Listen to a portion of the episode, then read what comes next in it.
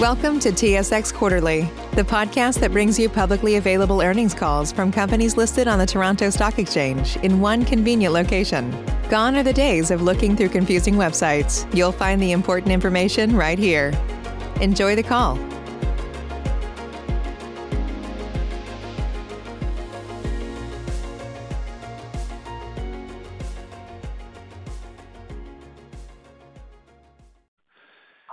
Morning, everyone, and welcome to Parex Resources' fourth quarter earnings call and webcast.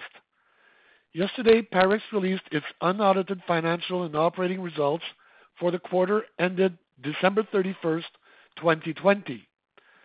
Like all Parex disclosure documents, the complete financial statements and related MD&A are available on the company's website at www.parexresources.com and on SEDAR.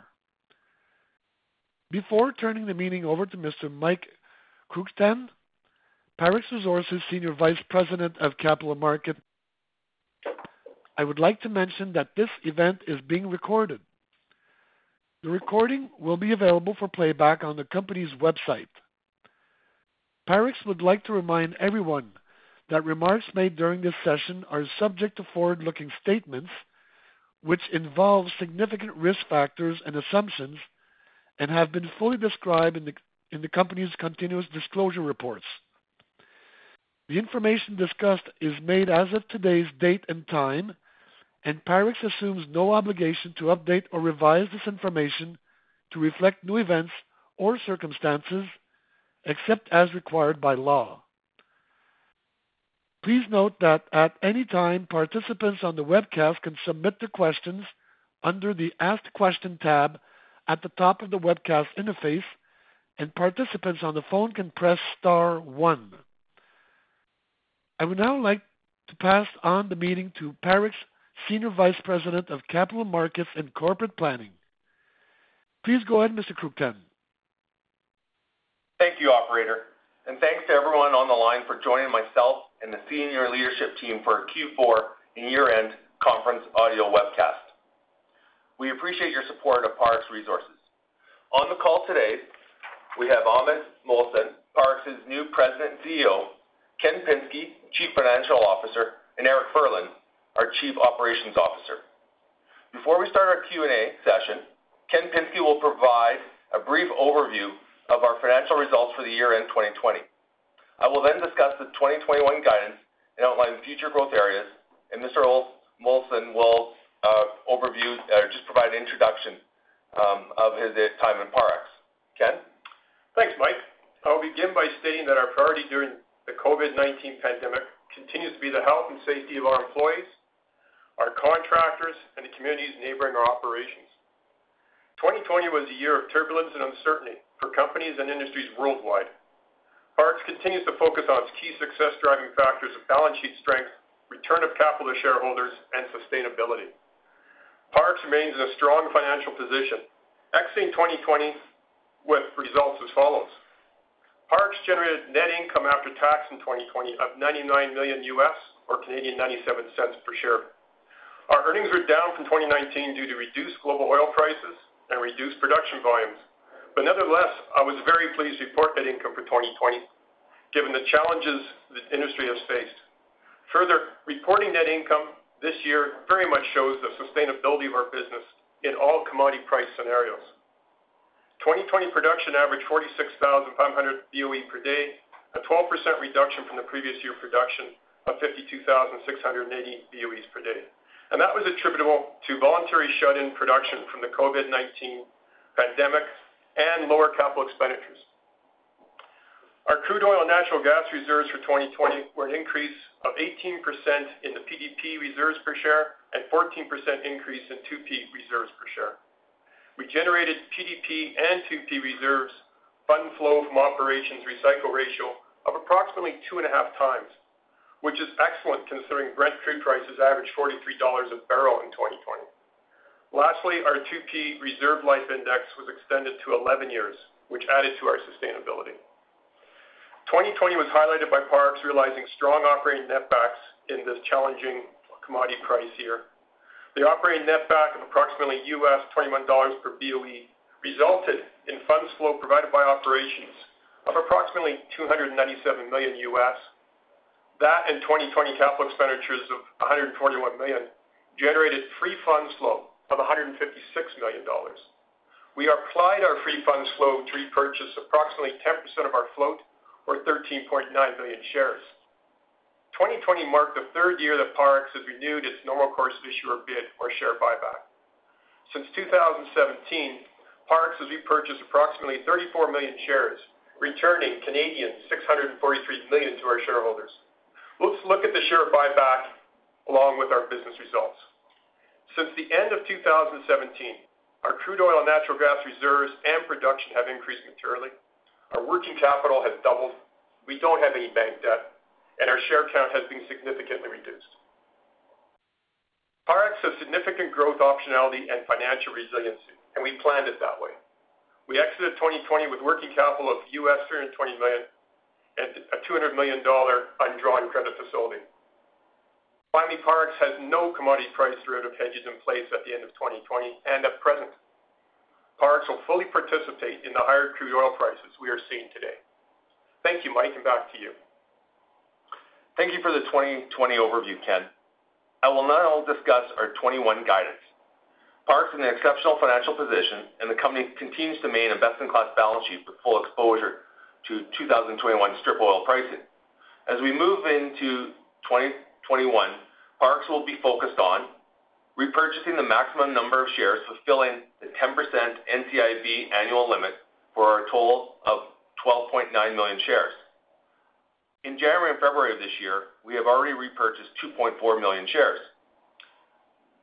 Second, delivering on our capital program of $165 million-$185 million. The key components are advancing the VIM-1 La Belleza discovery with two new wells, civil works, and other infrastructure uh, to further assess the block. Next, assessing and expanding our Boranda play, delivering low-cost, high-margin production and cash flow, and evaluating opportunities to expand our capital program and deploy a portion of our expected surplus cash flow. Lastly, we want to demonstrate top quartile ESG performance, which includes reducing greenhouse gas emissions, working to improve the social conditions in the communities where we operate, and providing transparency in our governance. With this brief overview, I'd like to introduce you to Imad Mohsen, Parex's President and CEO. Imad joined Parex following the retirement of Dave Taylor, who will remain an advisor to Imad until our AGM on May 6th. Thank you, everyone on the call. I'm pleased uh, to have joined Parex. I appreciate your support for the company. As Mike uh, mentioned, I arrived in Calgary and joined Parex in early February and have spent the past month meeting staff, shareholders, and learning about the exciting opportunities within our portfolio. Hearing both Ken and Mike, probably you could say it was a good timing. My vision for Parex is to continue to build and strengthen our Colombian operations, the foundation on which Parex was built. Moving forward, we will continue to evaluate new conventional oil and gas opportunities given the financial, technical, and social access advantages that Parex has developed. We remain committed to being a socially responsible company that generates best-in-class shareholder returns. I believe my experience in successfully applying industry-leading ESG approaches will complement Parex's existing ESG values and accelerate its transition.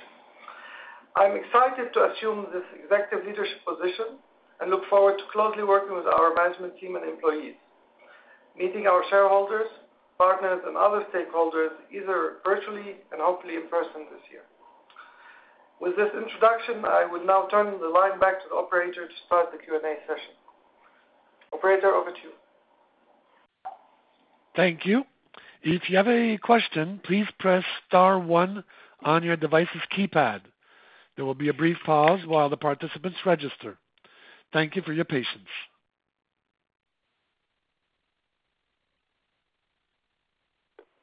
The first question is from Travis Wood from National Bank Financial. Please go ahead. Your line is open. Yeah. Good morning, guys. Uh, Mike, you touched on kind of the pecking order of allocating that free cash and the capital allocation uh, priorities. Uh, what needs to give to see the CapEx go higher and maybe chase some growth? Um, or rather, what's holding that back in this type of Brent environment? Well, you know, there's a couple things that we need to work through first. Um, one is actually getting access. And, you know, we're still in a COVID situation, so we need to ensure that we work safely with our communities. Um, you know, we are assessing what opportunities that we have that can enable us to, you know, accelerate some of that growth. You know, we feel we've, you know, underinvested. As Ken mentioned, we only spent 140 million dollars last year, um, which was, you know, less than 50% of our funds flow from operations. So, you know, we'd be happy to uh, take some of that uh, cash flow that we have this year, which is in surplus of after CapEx and our share buyback program, and apply it to new projects. So we're in the process of doing that now. Yeah. So we're looking at if we want to accelerate capital, we're looking at exploration and appraisal versus just developing. We like to explore, and as Mike said, we got a little bit behind last year because of COVID.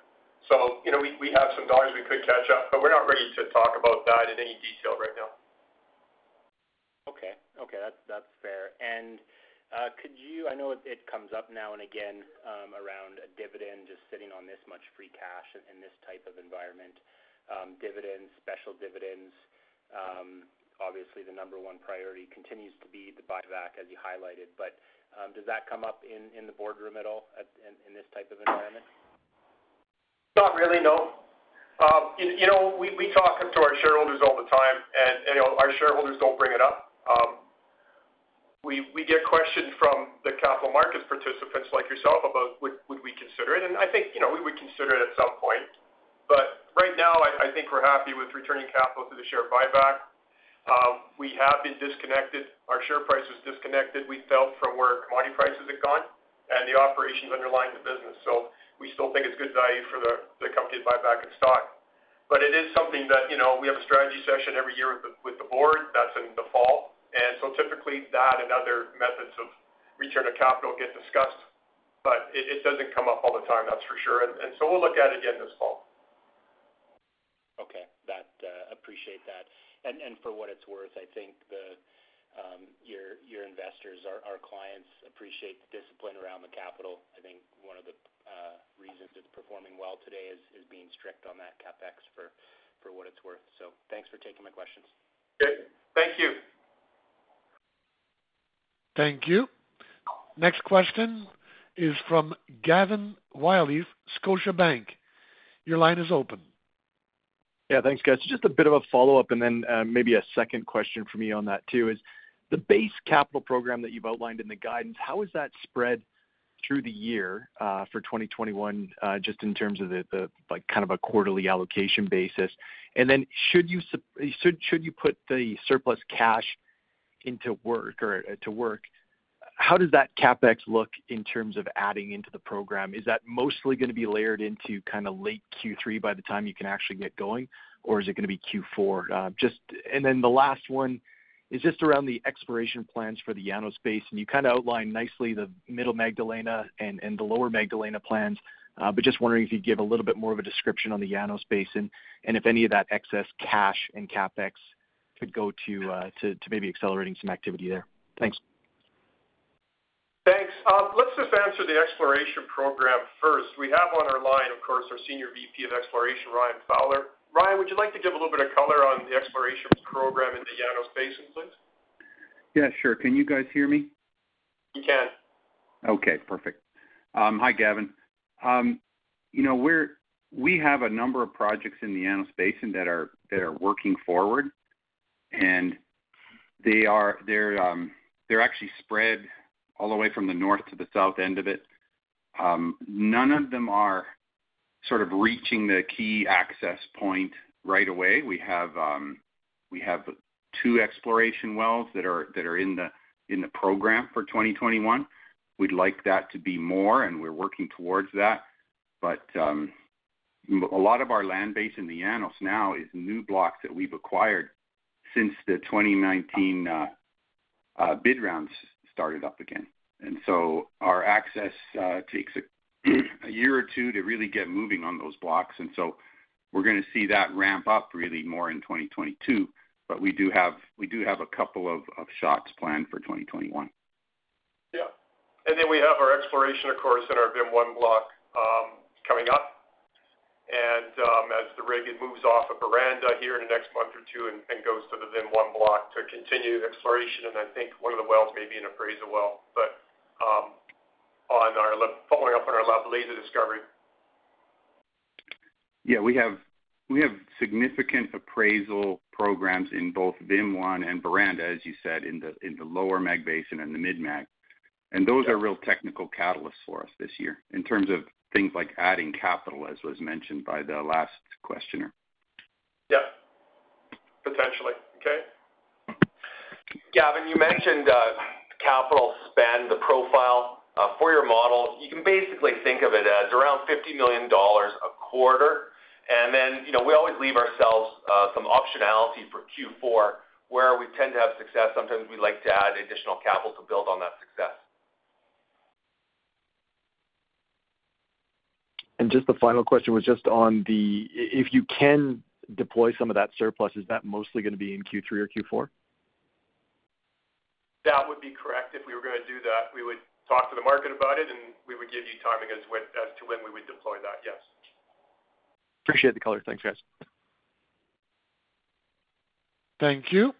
Once again, please press star one on your telephone keypad if you have a question. Next question, Al Stanton, RBC. Please go ahead. Your line is open. Yes. Uh, good evening, guys. I think we're all just looking for the same information in slightly different ways.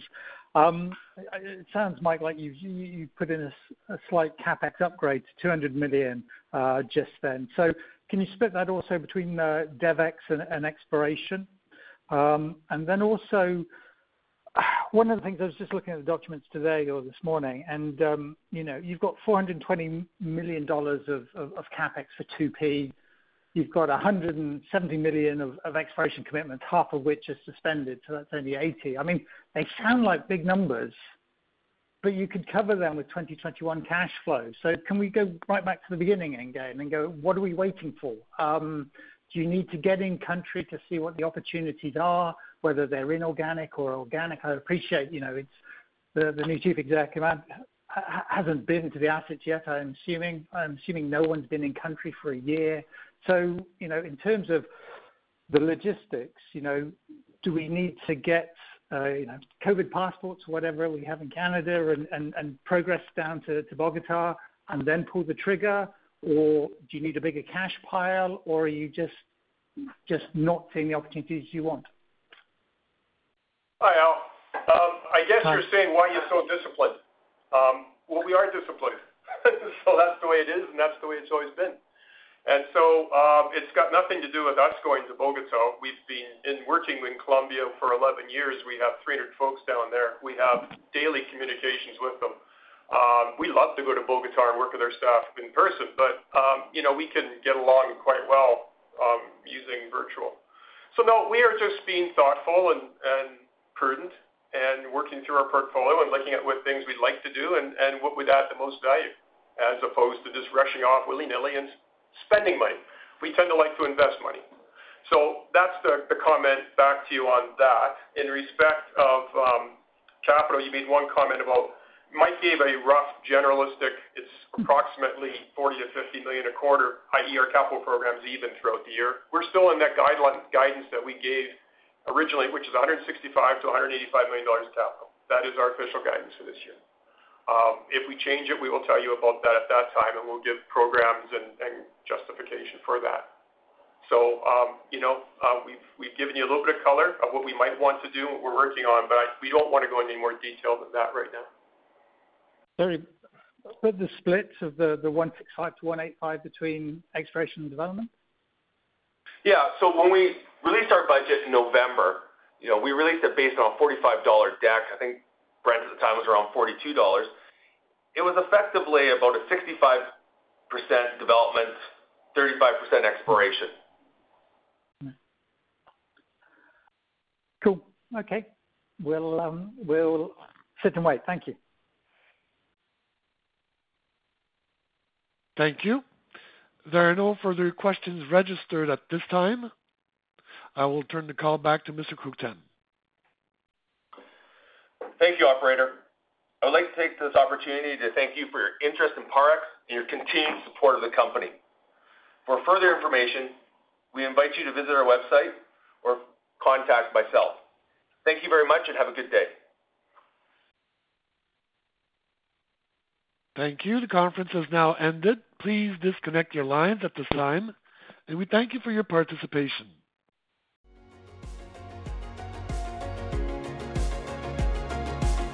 Thank you for listening to TSX Quarterly. If you enjoyed the cast, remember to leave a good rating. And remember, for any additional inquiries, please consult the company's investor relations section on their website. See you next time.